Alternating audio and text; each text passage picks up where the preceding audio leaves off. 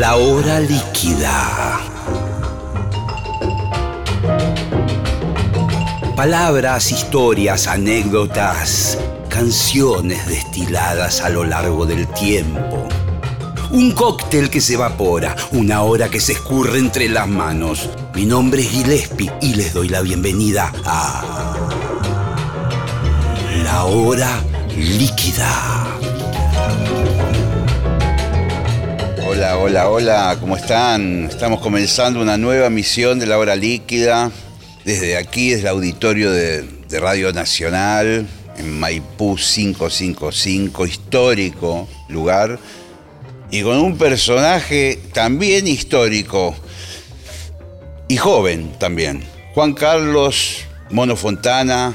Buenas noches, ¿cómo anda, Bueno, amigo? Marcelo, bueno, muchas gracias por la invitación. Qué grande, loco, que nos podemos ver al menos una vez cada un par de años. Sí, este. Y aparte fuimos. Este. ¿No? Sí, sí. Vos fuiste en un momento profesor mío. Claro, eso quiero decir. Ese monstruo que, cre- sí, que sí, se creó. pero nunca me dijiste lo que pensabas exactamente. Te lo estoy diciendo. Lo presente, lo estoy diciendo. Este, sí, fue, fue- fueron épocas mortales de. Vos creo que estabas con las pelotas. Sí, yo- claro, yo tocaba y me había comprado un teclado. Tenía- Totalmente. Tenía, que hacer las, las veces de tecladista y trompetista. Claro, sí, sí. Y me acuerdo que nos pasábamos discos de, de cosas sí. raras, rarezas. Sí, Y vos tenías muy buena información. Lo que me sorprendió en ese momento, Mono, fue que vos me, me sugeriste un libro que yo lo compré casi Ah. de inmediato, eh, El Zen y el arte del tiro al Ah, mirá. blanco. Sí, es un clásico. Un clásico, Un pero clásico. No, no era algo de música, eso ya a mí me Sí. voló la cabeza. Sí. Eh, creo que fue el libro inicial de todo ese tipo de, digamos, de, de un libro sobre algo que no es música, vos le tenés que poner, digamos, el, el oficio, porque le sirve a un mecánico, le sirve a un médico, a un deportista. Hay gente que por ahí no pudo reemplazar.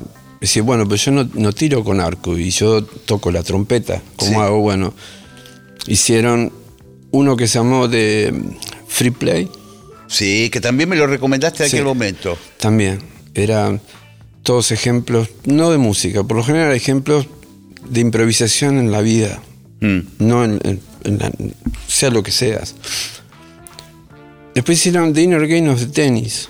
Ya era un poco más complicado porque vos tenías que, si no conocías los términos técnicos del juego, no sabías del grip, qué era, qué quería decir, hasta que dijeron, bueno, vamos a hacer The Inner Game of the Music. Vamos directamente a... ¿Lo hicieron? Sí, lo hicieron. Porque, o sea, todo eso vino de la- de- del arte escena de tiro con arco. No entiendo, no, no- no- el arco, no sé, yo toco la viola. Bueno, ok, The Inner Game of the Music.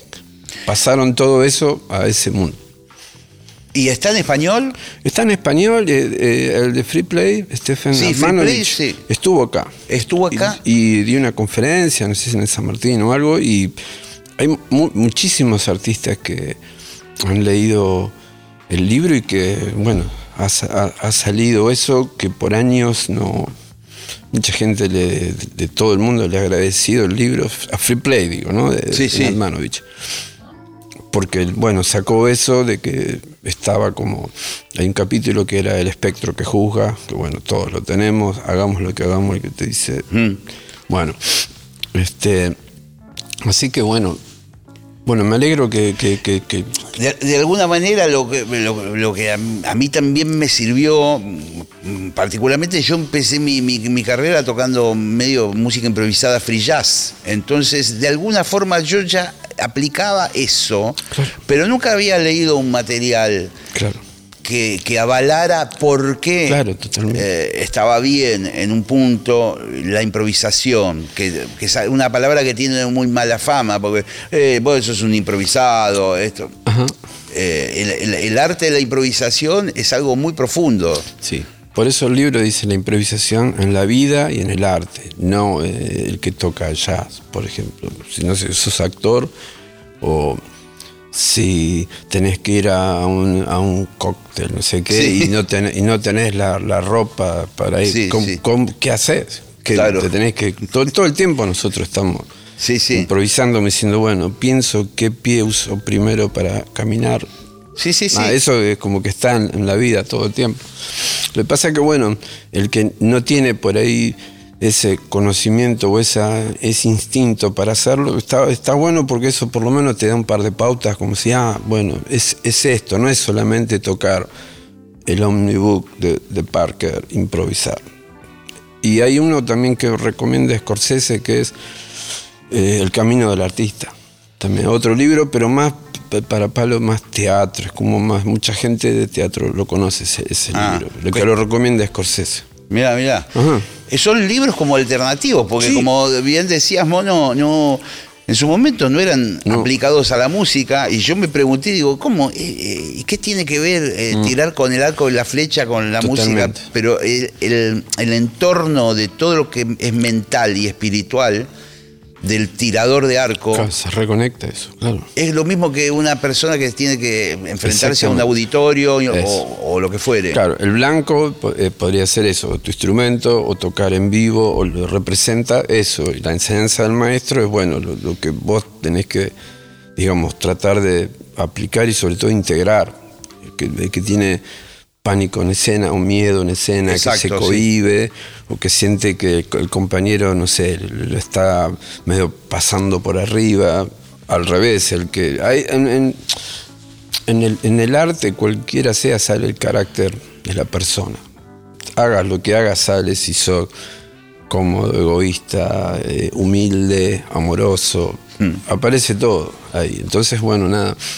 Este, eso aclara mu- muchas cosas, sobre todo creo que da una fortaleza para alguien que por ahí naturalmente no, no la puede generar. Y hablando un poco de, la- formación, yo he conversado en este mismo programa con, muchos músicos y cada uno ha encarado la, la música de formas muy distintas. Hay algunos que fueron más bien autodidactas, tuvieron que aprender casi solo. Me refiero, por ejemplo, a la primera generación del rock argentino, los, los pioneros, digamos. Eh, después, sé yo, en algún momento eh, hablé con Pedro Aznar, que él tuvo una formación en- de guitarra. Sí, sí. De, mm, la madre de Leo Sujatovich, Sí. formó muchos pianistas. Sí, sí.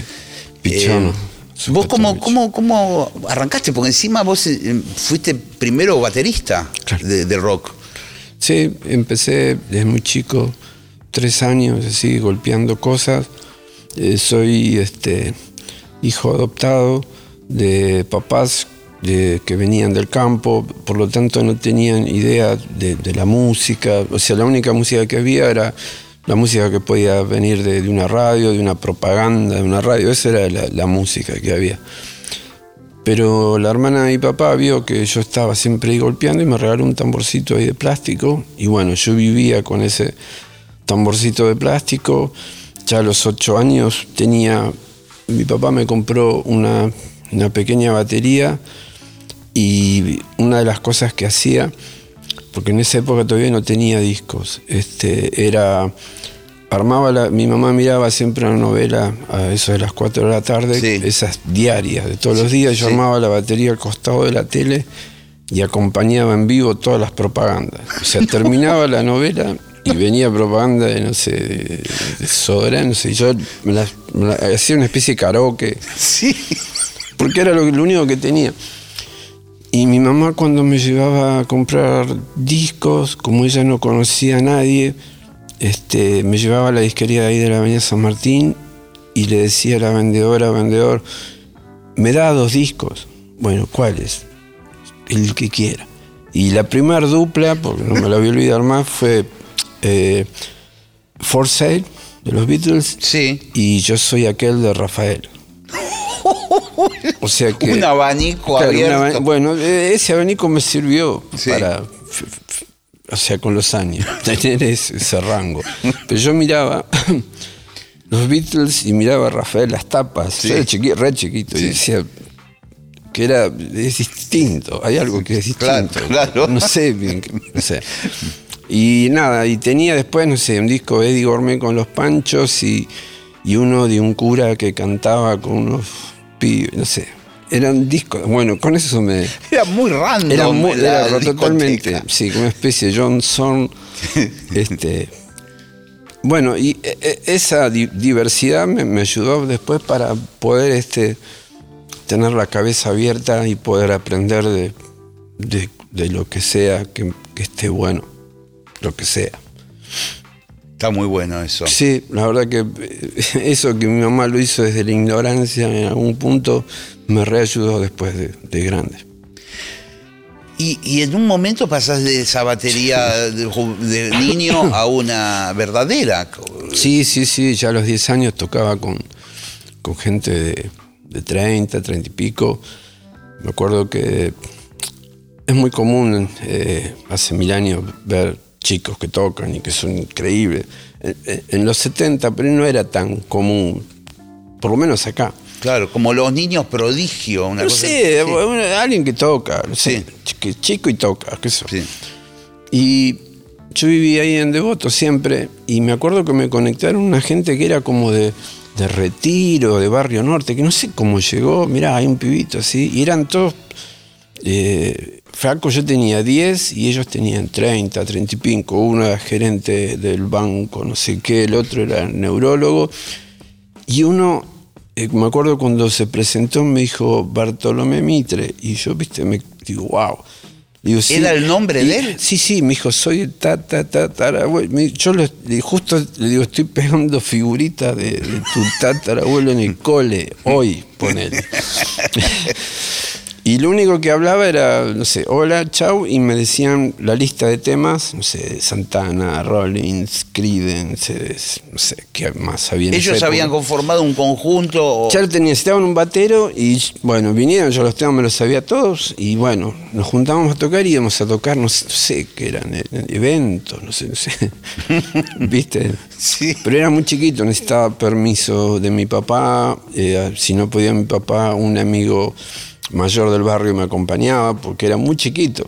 ¿Viste? Iba a, que sería disco, lugares donde había alcohol y qué sé yo, entonces Sí, sí. Viste, yo me dormía, a veces tocábamos las 12 y yo acostumbrado al cole, viste, estaba ya así, viste, Sí, que, sí. que me dormía. Me puedo imaginar al pequeño Era Mono re Fontana. chiquitito, sí, re chiquito, sí. Y, y por ahí, por, por, por el barrio donde vos vivís, que es el mismo lugar donde mm, viviste siempre. Sí. Y eh, esa zona que, no sé cómo se ah, Villa Devoto es eso, Devoto. técnicamente. Devoto. Devoto. Ahí, ahí no había chicos del barrio que ha- hacían, digamos, lo mismo o, estaban ya No. en el rock. No, eh, había este. eh, jugábamos a pelota, eso era lo que. Sí. Sí. Eh, toda esa parte estaba. Sí. Yo era el, el raro en el sentido de que, bueno, era músico, este, me guardaba mucho tocando en mi, en mi Sí, kiosquito, entonces había un montón de cosas que, que por ahí no, no las compartía tanto. Pero me, me acuerdo de que, como no había tantos, eh, vamos a decir, ba- bateros, yo en ese momento creo que no iba a tener un tambor. Me acuerdo que una vez vino un pibe de otro barrio cercano, como te diga Villa del Parque, y a, a una especie de duelo que era quién hacía como el redoble Sí. más largo. Entonces que después de unos partidos que jugamos a la pelota, eh, íbamos a mi casa con este desafiante, digamos que era un flaco aparte, era un Kia, ¿viste? Sí, sí. Y bueno, apagábamos la luz y así, todos duros, todos así hasta que, bueno, imagínate el que estaba escuchando eso, ¿no? Y, y- y- Y bueno, había, había un momento que alguien cronometraba. Claro. No importa cómo lo tocaba, si estaba bien o no. La Sí. cosa era quién aguantaba más. claro. Y bueno, y los amigos que arengaban, pero el, el audio de eso. era- o sea, mi- mis viejos, por, empezando de mis viejos que vivían ahí. Claro, claro, O sea, de golpe, de la nada se escuchaba. ¿Viste? Y que por- podés tocar una hora de repente. Sí, sí, era, una, era como una cosa que era muy bizarra. ¿Viste? Y bueno, si duraba más, era el mejor. ponele. Claro. No importa cómo lo haga. ¿Y cómo terminó la Y no sé, yo, yo, yo, yo, yo era más joven, no sé, tenía, Sí. qué sé yo. Pero era, era raro. O sea, jugábamos la pelota y después hacíamos eso, por ejemplo. ¿Viste? Eso era lo más cercano a, a la música. Sí, y al deporte, porque también hay algo en la música, no sé vos qué considerás, que a veces se confunde con el deporte, que Sí. yo eso nunca lo entendí. Sí. Pasa con los bateros, Sí, con todo, sí, con- eh, pasa con los trompetistas, que hay trompetistas que son como como luchadores de, de titanes en el ring y que llega, el que llega más agudo, el que Bueno, por eso te digo que se, se, se- se pone el carácter siempre. Aparece eso diciendo yo Sí. soy más que vos o te voy a mostrar y les voy a mostrar que yo soy mejor. siempre me odié eso yo. No importa la música, Claro. lo que salga. Claro. O sea, uno toca y toca no sé qué y dice, uh, esto fue mortal. Pero vos después quizás eso lo escuchás y no es mortal. ponele. Y, y vuelvo también a la gente, para el que está escuchando tampoco es mortal. Pero pareciera como eso, como uno anota un score, bueno, Sí. Marcelo, Gol. un punto, el Gol. otro, viste, se- así. Es parte de, de- supongo, de, de- de- del camino del músico. Hay gente que, que- que por personalidad se, se cohíbe y por ahí es re músico, pero en ese momento veo unos, unos flacos así que salen y como si iban luchadores y uno se mete adentro y Sí, sí. no sé, Sí, ¿viste? sí. Y no sé. Pero te da también una fortaleza diciendo, bueno, yo hago esto y bueno, esto es lo que tengo para hacer. Sí. Este, había una historia de- del pianista Keith Jarrett que alguna vez, creo que una vez dio una especie de clínica en un campus, en no sé dónde, en Estados Unidos. Entonces él ab- ab- ab- abrió la, la clínica tocando un poco y después invitó, era toda gente de todo tipo. Bueno, alguien que suba a tocar. Ok, subió un flaco y se tocó todo, pero mal, así mal, ¿viste?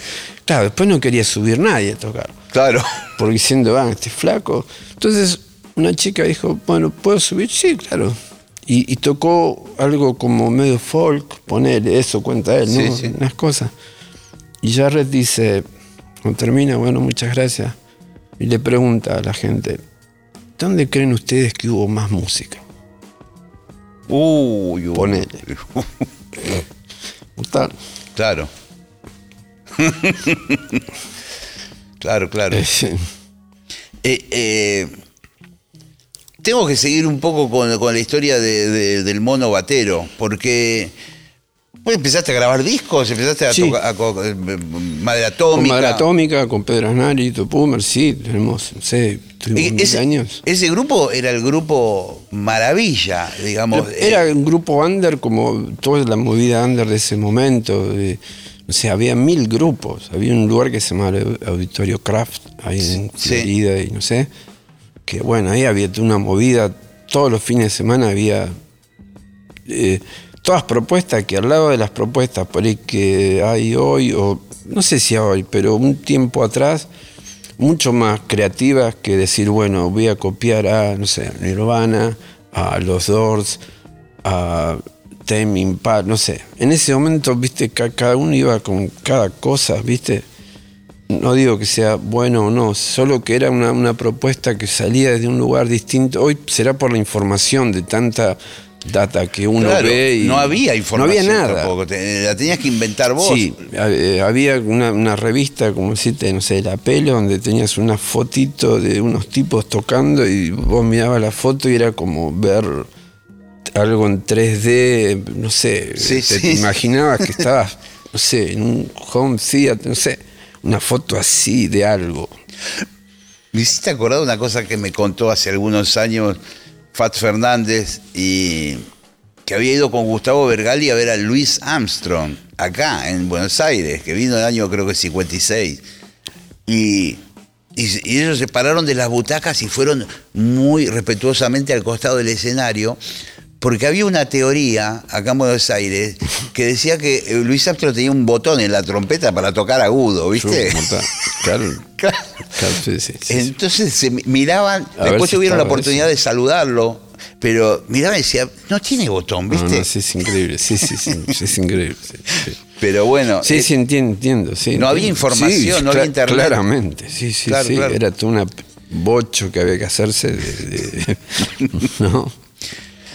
Eh, eh, recién mencionaste Madre Atómica. Eran muy jóvenes ustedes. Sí. Pedro también tenía como 15 La misma años. edad, sí, teníamos los dos 14 y Lito 18. Y- que se, era, era, se notaba mucho la, la edad en ese momento. 14, 18 ya el Sí. Lito tenía su novia, eh, fumaba, salía. Nosotros teníamos 14 años y también hacíamos como eso, o sea que nos salteamos, creo que toda una parte de. El amigo de 14 no era como los amigos de 18 de Lito, eran como, viste, era otra Sí, cosa. Sí, sí, sí. sí, Entonces, viste, claro, estábamos siempre con gente que era mayor, con eh, nada, eh, otra independencia y queríamos nosotros, bueno, de hecho lo hacíamos. Este, los padres de Pedro me, me odiaban al principio porque, claro, Pedro, eh, no sé, a las 9 de la noche estaba en la casa y me conoció a mí, ya llegaba cualquiera, ¿viste? Entonces era como una Pedro especie- vivía en Liniers, en Liniers, sí. en esa época. Era como una especie de, de, de anticristo, no sé, como Sí, sí. que lo había El Diablo como una Fontana. especie de diablo, ¿viste? Porque claro, yo estaba más acostumbrado, pero bueno, Pedro tenía esa educación. Y yo a la vez por Lito, porque también él tenía 18, ya te, ¿viste? Pero bueno, crecimos todos musicalmente y bueno, como amigos también. Una Sí, época. y fue un, eh, un grupo que, que todos empezaron a, a mirar a Madre Atómica. Eh, el otro día vino Celeste Carballo, creo que fue la semana pasada. o- o- y, y me contó que toda la familia de ella iban a ver a Madre Atómica. Sí, claro, claro. Celeste es la tía de Lito. Claro, es la tía de Lito. Claro. Y que iban exclusivamente a ver a Madre Atómica. Sí, Por ahí en un festival donde participaban otros grupos. Sí, sí, sí, sí, era, era como una cosa así fami- familiar. Este, y hemos tocado así en lugares muy, eh, desde ponerle casas abandonadas, domingo al mediodía. Fíjate la propuesta. Sí, O sea, sí. A la hora de la cena y una casa abandonada que la luz se sacaba con una zapatilla que iba no sé a dónde, a una casa. Y poner, estaba Con la- público. había como, un, como una especie de público, bueno, la familia de Lito y nada, alguna gente que nos tenía de esos, de como esa cosa media under. Tocamos también en un, me acuerdo en un festival, creo que en una locación que se llamaba Otamendi, que, que los productores bancaban el espectáculo ven- vendiendo cosas. ¿Cómo que? Eh, picadura de marihuana, no sé cómo Ah, ah, ah, está bien, está bien, perdón, perdón, perdón. Es que no interpreté la sutileza. Tóxico, tóxico. O sea, Bueno, con, o sea, con esa venta que se hacía en el, en el momento, aparte se producía el festival, una cosa im- imposible de comprender. Con gobierno militar, ¿no? Que Sí, aparte, claro, claro. Eso era te- terrible. Y, y terminaban todos en cana de repente. Sí, por lo general sí, era muy común eso, los colectivos, terminar y, no sé, por averiguación de antecedentes y todo eso, eh, pegar los carteles, la- eh, eh, los Falcon Verde que decían el ERP, no sé, viste. Todo eso lo, lo hemos pasado, pero todas las bandas, todos hacían- íbamos al frente igual, contra todo eso, viste. Eso también tiene, nos, nos dio todo un- un- una fuerza, ¿no? Para poder continuar algo que eh, íbamos en contra, o sea, teníamos todo lo que no querían que tuviera Claro. alguien. La, la juventud, no sé cómo hacerlo, eso, Sí, sí. ¿viste? Voy a adelantar un poco eh, eh, el, el- el- Sí. a- a- adelantar el reloj, porque en un momento determinado vos fuiste parte de lo que eran los desconocidos de siempre, que eso me imagino vino después de Madre Atómica. Lo que pasa es que, claro, Madre Atómica era como, como under, y después cada uno de nosotros fue entrando con, digamos, con gente ya establecida. Consagrada, ¿no? Pedro Claro. también. Pedro, no sé, creo que estaba en Ala, Lito con Porcheto, yo entré con Nito, era como, bueno, artistas que, bueno, Nito venía de su generis, no sé, Sí. artistas que tenían su agencia, su manager, su prensa. Nosotros eh, veníamos de Granda, no teníamos idea de eso. Y bueno, y también fueron años de, de aprender un montón de cosas. Con Nito tocaba, no sé, Alfredo Tot, Era un supergrupo que había armado. Era una banda mortal y aparte nada, estaban dos de los gatos que para mí era, viste, yo los, los iba a ver de chico, me, me moría estar con ellos, pues ellos fueron también parte del inicio de todo. Entonces, Y ahí empieza el germen, porque estamos hablando de, batería, de baterista, pero ahí empieza como tu germen de tocar el piano. Eh, fue muy raro porque tuve durante años la sala en casa con Nito, donde eh, Nito, Charlie y Palito quizás eran los que tenían eh, los sintes, el Rhodes, Sí. no sé, no cualquiera tenía eso en esa época. Era ¿viste? carísimo los Era muy caro sí. y lo tenían básicamente ellos. Bueno, yo tenía todo eso en casa y es como que, que vos me pongas, no sé, de estas 40 mesitas de estas en mi o sea, o sea, no- nada, lo que sabe que nada, no me sentaba ni en la banqueta del piano a tomar No. un café, no, nada, nada. ¿No te atraían? No, no, no. Pero nada, años estuve así, teniendo todo eso ahí, jamás me senté al piano a hacer algo. Venía mucha gente a tocar a casa, Rinaldo, Moro, Basterrica, Lerner, de, to- de todo tipo. Era como un lugar de encuentro, ¿viste? Estaban los instrumentos y pocas veces había pianista. Entonces en- yo siempre nada, me quedaba ahí esperando, todos tocaban y en un momento dije, bueno, yo tocaba la guitarra. Eh, toqué un tono en la guitarra y traté de armarlo en el piano. Y lo Sí. armé con dos dedos de Sí. acá y tres de acá, que son los que uso hasta hoy. O sea que la mano es así, la mano mía, digamos. Sí. Sería como esto. ¿Viste? Y, y así aprendí a tocar hasta, hasta el día de hoy. Y estuve un año tocando un solo tono. Vos usás, digamos, cinco dedos básicamente Es- de los diez. Sí, de- o sea, para hacer todo lo que sea escalas, eh, Sí. es- se- hago una esta especie de can- cangrejo, ¿viste? Y este, como fue lo primero que toqué y lo toqué así y empecé a hacer todo así. Después, para otras cosas sí, pero si tengo que hacer escalas, tengo que usar eso, porque no sé los pases, pulgar y todo eso. Claro.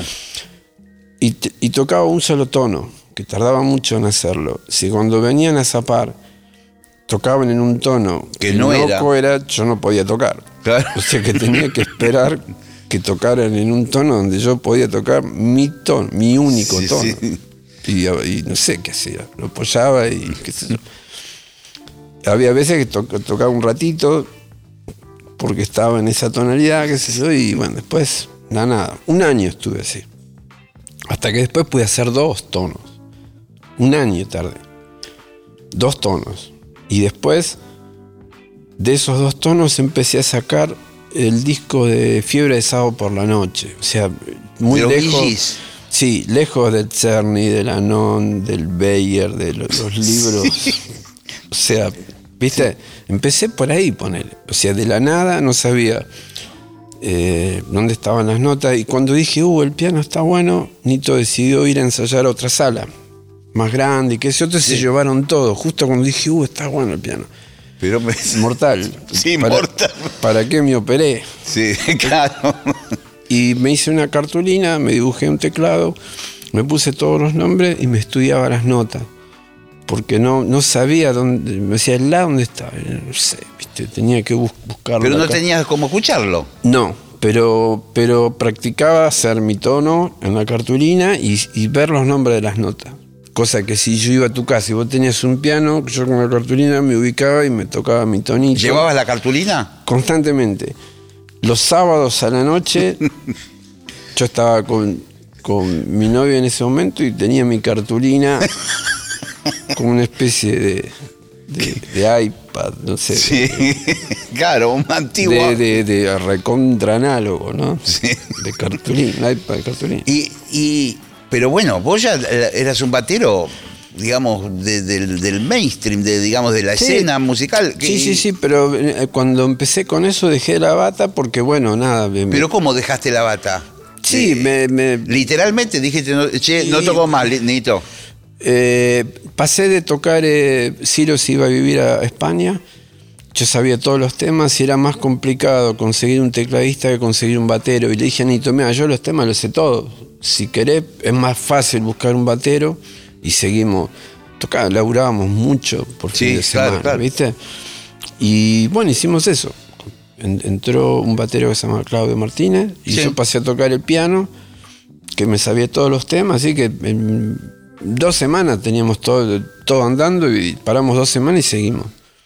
Que también era raro, de tocar la bata a estar eh, atrás del piano. Rarísimo. Era muy raro, era Sí, muy raro. sí. Yo solía llevar a veces el diario y lo apoyaba en el piano, en los shows, ponele. El diario que. El, por el diario, el diario, cualquier diario. ¿Para qué? Que yo venía leyendo y nada, es como si fuera un. Hoy en día, no, eh, no sé, una compu, ponele. Claro, pero. ¿Entendés?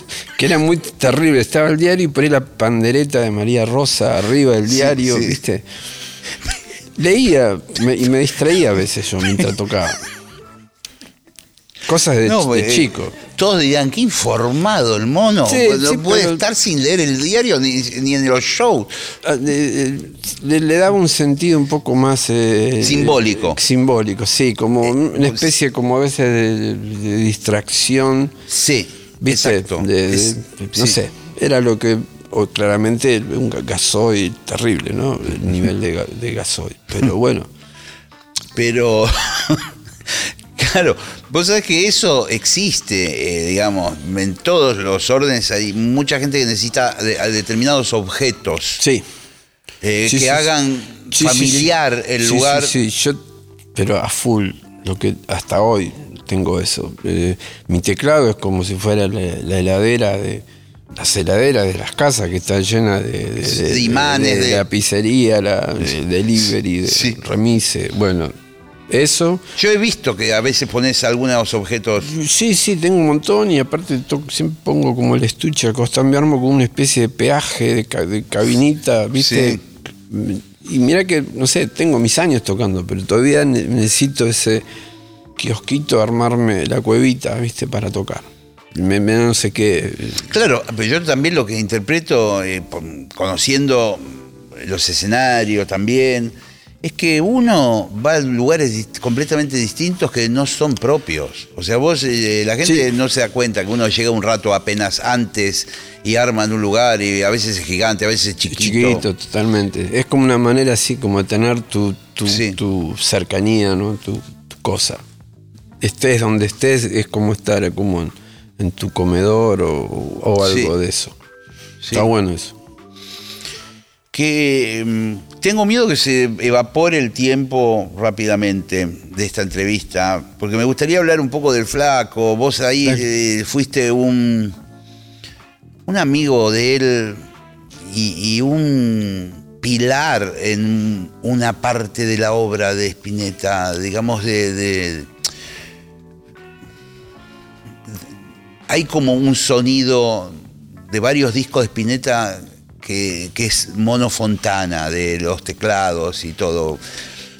¿Cómo, cómo, cómo- Eh, creo que, que todos los músicos que tocaron con, con Luis han dejado una marca que ha, ha ayudado a, a los que Sí, sí. llegaron después, ¿no? Gracias a, no sé, los primeros órganos que tocó por ahí Emilio Edelmiro en los primeros discos de Almendra, eh, obviamente Diego Rapoport, Juan del Barrio, Lito Vitale, estuvo Sujatobe, todos dejaron alguna cosa, decir, bueno, ¿cómo tocar la música de Luis? Que es una música que se parte mucho desde la guitarra. Claro, pensada eh, por por un guitarrista Sí.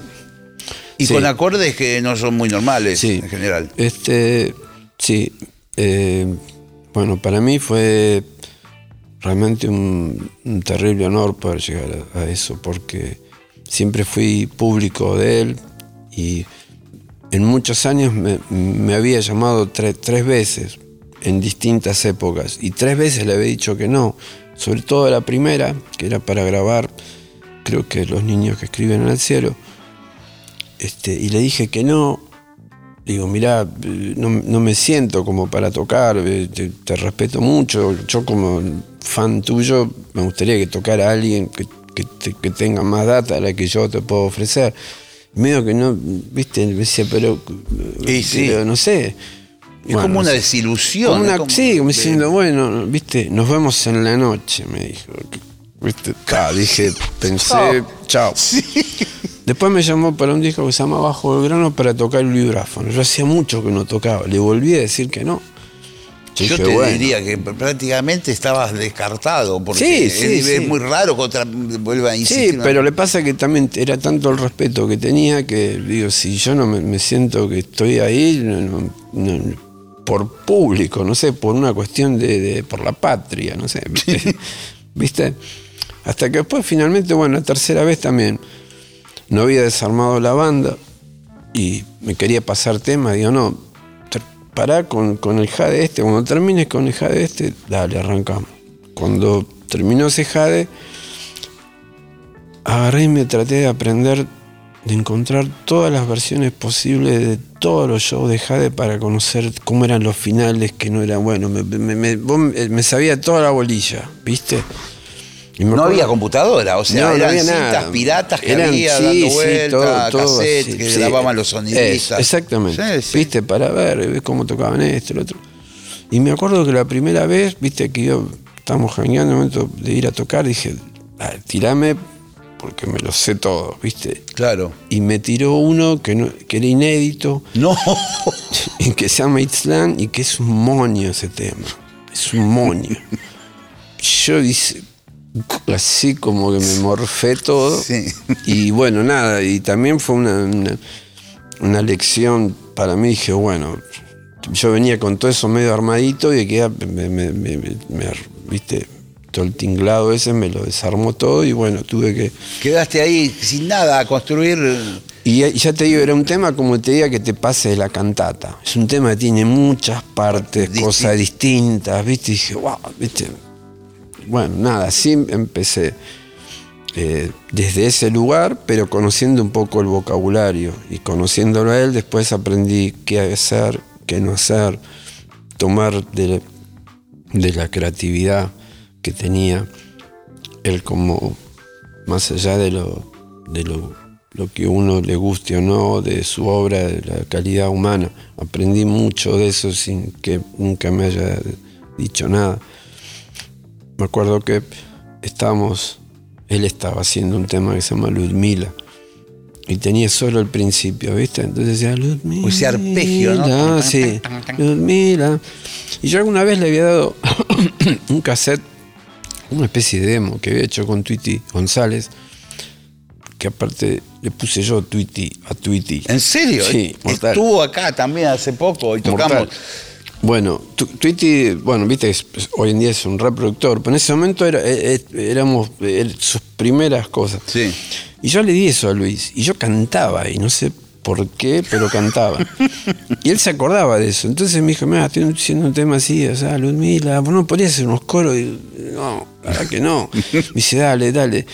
¿Cómo es? Vos tenés que decir Nesa, Nesa. Y como Luis siempre maneja un vocabulario, dije Nesa, pensé, pensé, la Nesa. C con la diéresis, será portugués, no sé. Sí. Y, y me la puso un rato así, y yo, Nesa, Nesa, luz milanesa. ¿Viste? Di- Digo, ah, pero me la dejó un poquito. Y, y yo, claro, yo buscaba, ¿viste? Nesa, será eso, Portugal, no sé.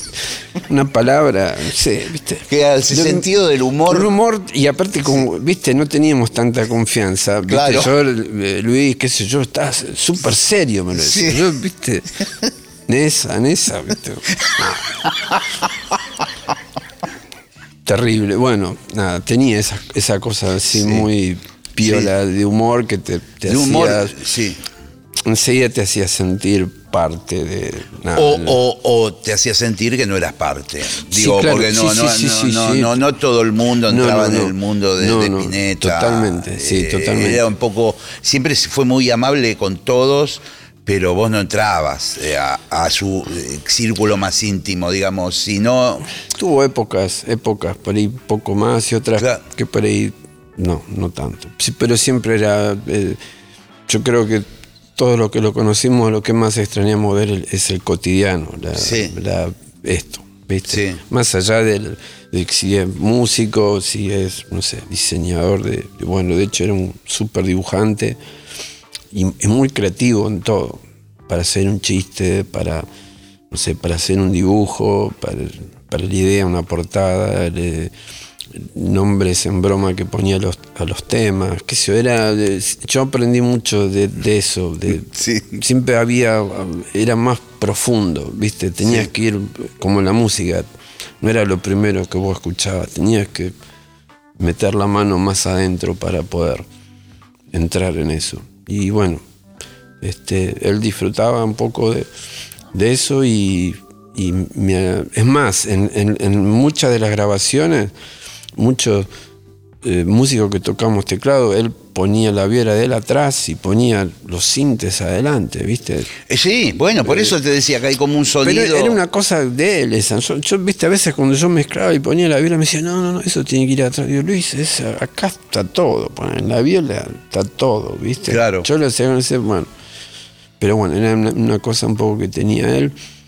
Y siempre creo que tuvo con todos sus músicos un, un respeto y un cariño en la presentación. Todo siempre era una cosa muy cálida, muy Sí, legítima Sí, sí. de, de- de la gente que estaba con él. No era que tocaba y bueno, soy yo y no sé. No, era siempre era impresionante. eso. Bueno, eh, eh, yo como público de Spinetta y muchos de, de mis amigos y hasta familiares íbamos a los conciertos de Spinetta y fuimos conociendo a sus músicos por las presentaciones. Eh, porque yo conocí a Diego Rapoport, a Pomo, a qué sé sí, yo, sí, ¿no? sí, Eh, un montón. Sí, sí, sí. eh, Machi. Totalmente.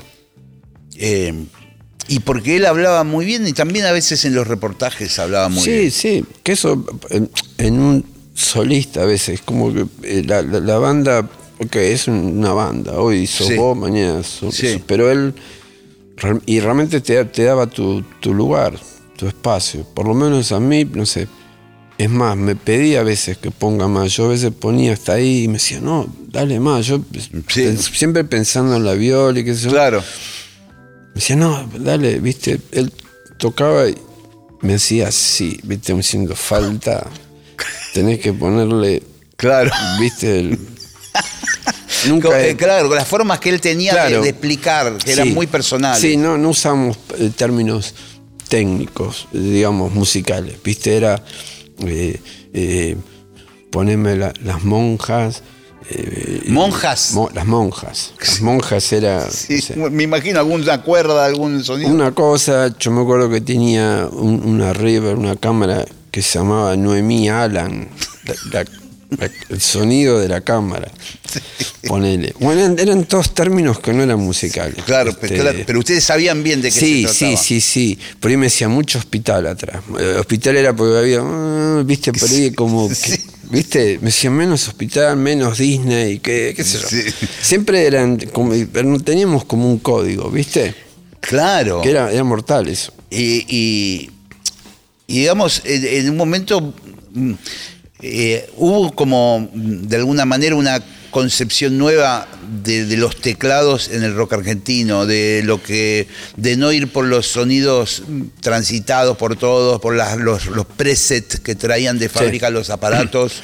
Y eso fue un poco de la mano de, de- de Spinetta y sus muchachos. Y lo que pasa que eh, es como ponerle en el, en el cine o en las series un director como David Lynch. O sea, David Lynch, una escena, digamos, romántica, Sí. no es lo mismo que en una serie con, con no, no sé, no sé quién decirte, eh, con Adam Stadler y, Sí. y Jennifer. No, no es lo mismo la escena de amor de esa que una pareja de Lynch, eh, digo, la Sí, música. sí, la atmósfera. La, atmósfera. Entonces, claro, las letras eran ta- tan especiales que uno tenía que también ubicarse y vestir eso con la ropa adecuada. Sí, porque ya, ya venía con vesti- ya la, ya la Claro. letra ya te, te- te mostraba todo, si era más austero lo que había que buscar o el contraste.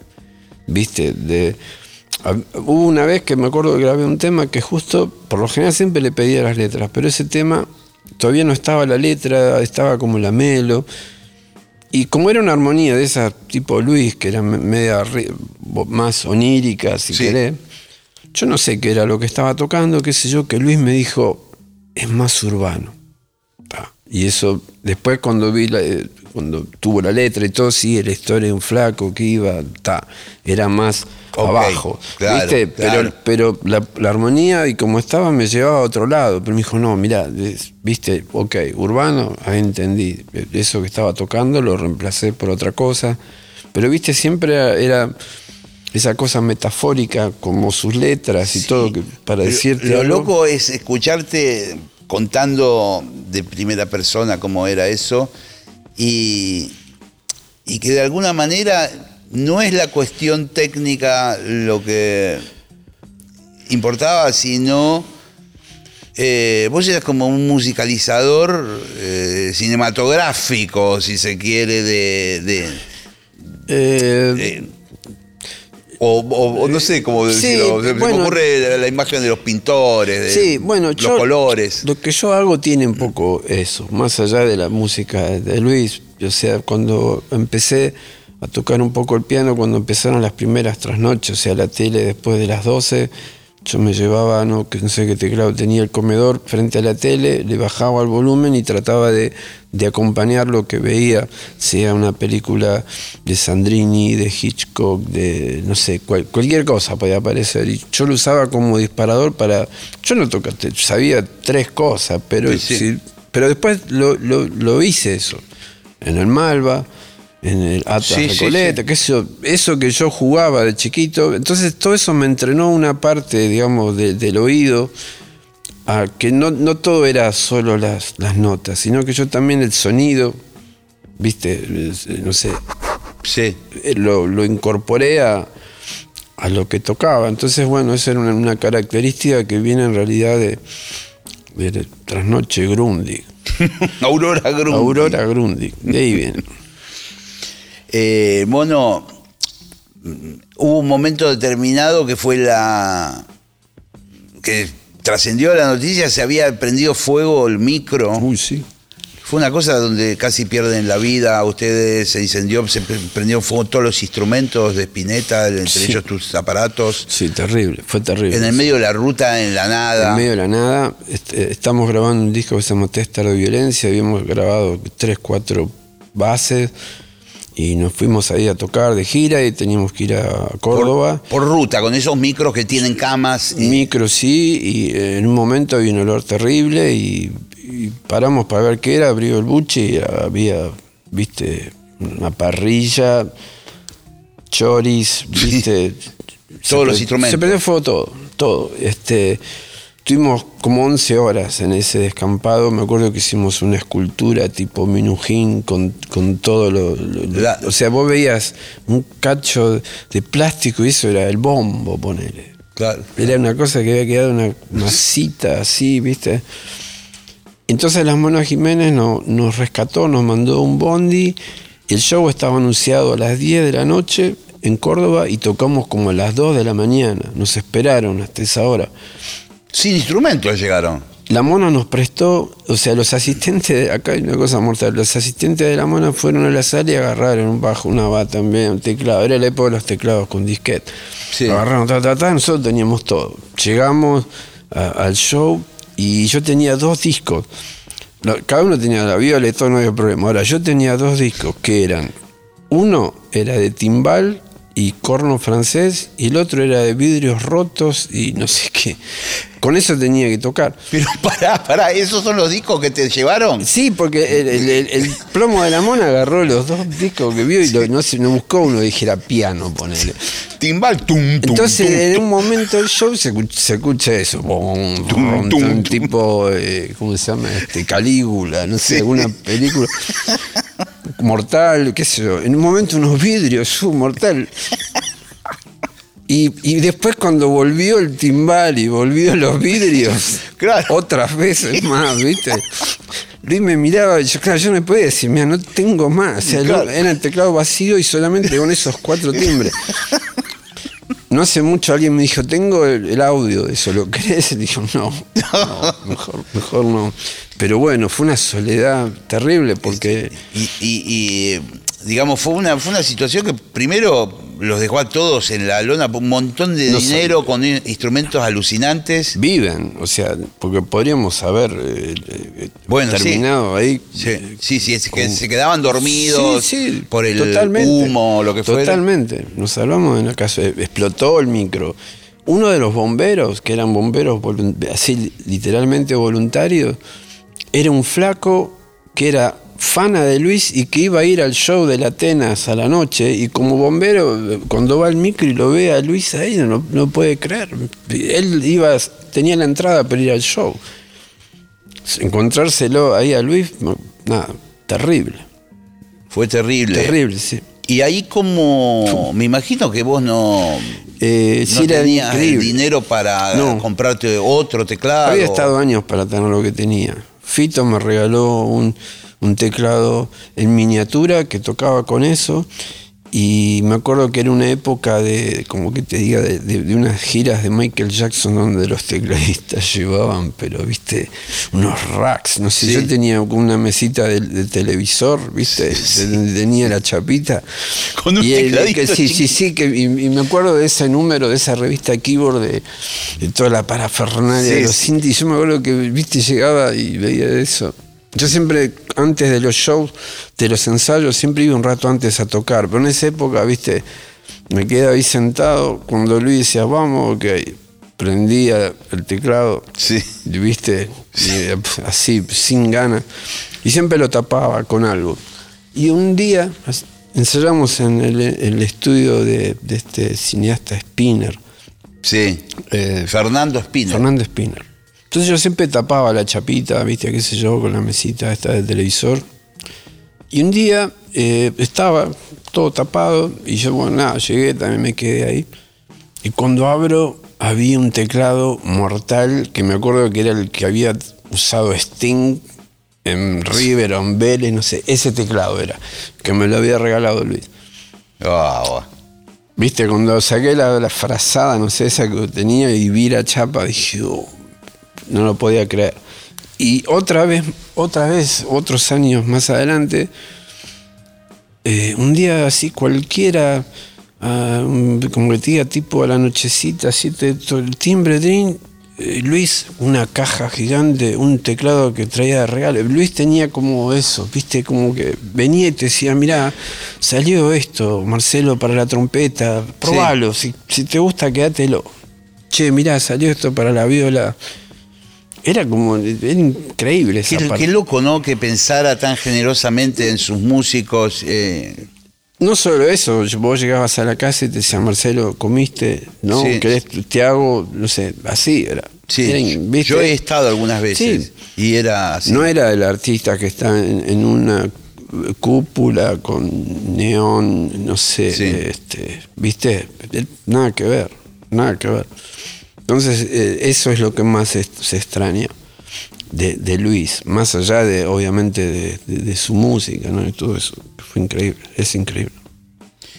Si vos tuvieras que, que decirme, así como cuando iba yo a tu casa, datas que vos tenías, que, que tanto sea de músicos, de discos, de libros, películas, lo que fuere, ¿qué, qué me recomendarías? Porque, eh, a ver, porque seguramente no, no conozco lo que me vas a decir, o quizás sí. Es que, sí, hoy en día... ¿Qué hay- cosas te gustan? Y hay, hay miles de, de- de cosas. Este, soy muy curioso. Me, me, me puede gustar eh, ver una masterclass de Frank Jerry, que es un, no sé, un arquitecto. De, Para, para repetir, estoy como Fantino. Para, para, para, para. ¿Cómo se llama el tipo? Frank Cherry, o sea, G-E-R-H-I, para ahí lo, lo nombro mal, lo pronuncio mal. Pero bueno, es un arquitecto. Ni lo mortal. conocía. Él, entre otras cosas, eh, Wayne Shorter hizo ahora una ópera. Escribió una ópera que se estrenó hace poco. Bueno, este arquitecto fue el que hizo la, la- la- la puesta en escena de esa ópera, ponele. Pero hizo mil cosas más. Tiene la característica que le gusta mucho la música. Y, y es muy inspirador eh, verlo, o sea, cómo eh, un arquitecto los plásticos mismos creo que están readelantados de- del músico, para mí en, búsqueda, en concepto. Eh, hay artistas como Richard Serra que trabajan con cera, ponele, que hacen unas cosas in- increíbles. Este, hay un- un artista hindú que vive en Inglaterra que patentó el negro más negro, viste, el color, donde hay un, un círculo todo negro con una especie de, agua que, que- Viva, así como sí, que, burbujeante. que- sí, que me contaba un, un alumno, que a su vez es un gran fotógrafo, que dice, te quedas un rato ahí y sen- sentís tirarte. O sea, genera como una cosa terrible, viste la obra. Vos la ves en una foto y ves como un círculo, ahora te parás ahí Claro, claro, y produce algo en tu inconsciente. pero tu- imagínate cómo el tipo llega a eso. Viste, esto ya no es decir, bueno, eh, a veces los músicos tenemos un poco más, no sé, es distinto la búsqueda, por lo Sí. menos de los que yo conozco. Entonces Sí. soy más de, de investigar por, por otro lado, de actores, a veces, de, no sé. Al- ¿Algún tipo de, de- ¿Te enganchaste con alguna serie, por ejemplo? De, No, no, no vi ni, ni, ni Breaking Bad, ni, ni Lost, nada. nada. Nada, no podés, no, no, no, no, no. Sí, me, ahora vi, alguna, pero no, no, no, no, no. No es, no. Sí, por ejemplo, de, de- de Lynch, ponle Twin Peaks, todo eso, sí. Sí. Eh, eso fue algo que, que me, me mostró un montón de, de- de imágenes, Jim Jarmusch también, un montón de situaciones que si yo le tuviera que poner una música, me crea algo musicalmente que por ahí yo no llegaría por mí mismo si no, no lo veo, en este caso, en una imagen. ¿Viste? O sea, Sí, que sí, siempre sí, son formatos distintos. Vos decís, bueno, ¿con qué empezás? ¿Con una melo? ¿Con un ritmo? Yo a veces empiezo de, de- de algo que me inspira que, no- que no es musical, digamos. Que es, este, no sé. Yo tenía una música que se llama Gotas y que, viste, alguien me decía, uh, es como en el New Age. Digo, no, es una gotera que tengo donde yo toco y, bueno, de escucharla todos los días es como ver la arañita en el Claro. baño que está siempre y que sí, bueno, voy a hacer tenemos para la arañita. Pero no era esa cosa New Sí, Age, decir, el sí, agua, sí. Este, el, el manantial, no, nada que, nada que ver. Ponele. Entonces me, me, me inspira, el sonido me inspira. Bueno. Estamos en tiempo y forma. Acá, sí, por ahí tenemos algún par de minutitos, pero... Eh, Mon- sí, dígame. No, digo, sirve. ¿Es qué? Digo, es todo esto. ¿Va bien? Va bien. Bueno, mortal. A mí me parece... Y no me preguntás si voy a ir a tocar a la costa, no, por ahora no. si voy a estar en la tele, No, si voy a ir a la radio. no. Bueno. Porque si no voy a la costa, es como que estoy en, en el horno. No. si no voy a Carlos Paz, digo, no, No. voy a ir a Carlos No Paz esta temporada. No, este programa es distinto, no, me- me- va por otro lado. ¿Vos cómo te estás sintiendo? ¿Bien? Sí, súper. Aparte, pues, tengo una relación con vos de, de amigos y no, eh, no, está todo bien. Por eso te digo lo que te digo. Mono, gracias por la visita. Por favor. Eh, siempre es un gusto hablar con vos. eh, y, y- y- y la conversación va para lugares eh, para mí inesperados. Y siempre me voy con unos datos y con unas cosas para investigar en mi casa, desde hace muchos años. Me quedan siempre personajes, artistas, cosas Pero petete. Me habías recomendado un libro de Claudio Rau una vez. Sí, sí, de conversaciones con Claudio Rao. Nunca lo pude conseguir. Está. Sí, es re interesante. Pero bueno, hay tan, tanta información hoy en día que probablemente, no sé, uno nombra ahí un par de cosas, pero este hoy en día hay acceso a, a prácticamente a todo, ¿no? A todo, cosas muy buenas que, que no tienen marketing, que gente que hace cosas y no está en ni un sello, una editorial, nada, y tiene algo mortal y no está en la alfombra roja, por decirlo de alguna manera. Y vale tanto más que eso. Gracias. Uf. Gracias a vos. Nos encontramos la semana que viene. Chau, chau.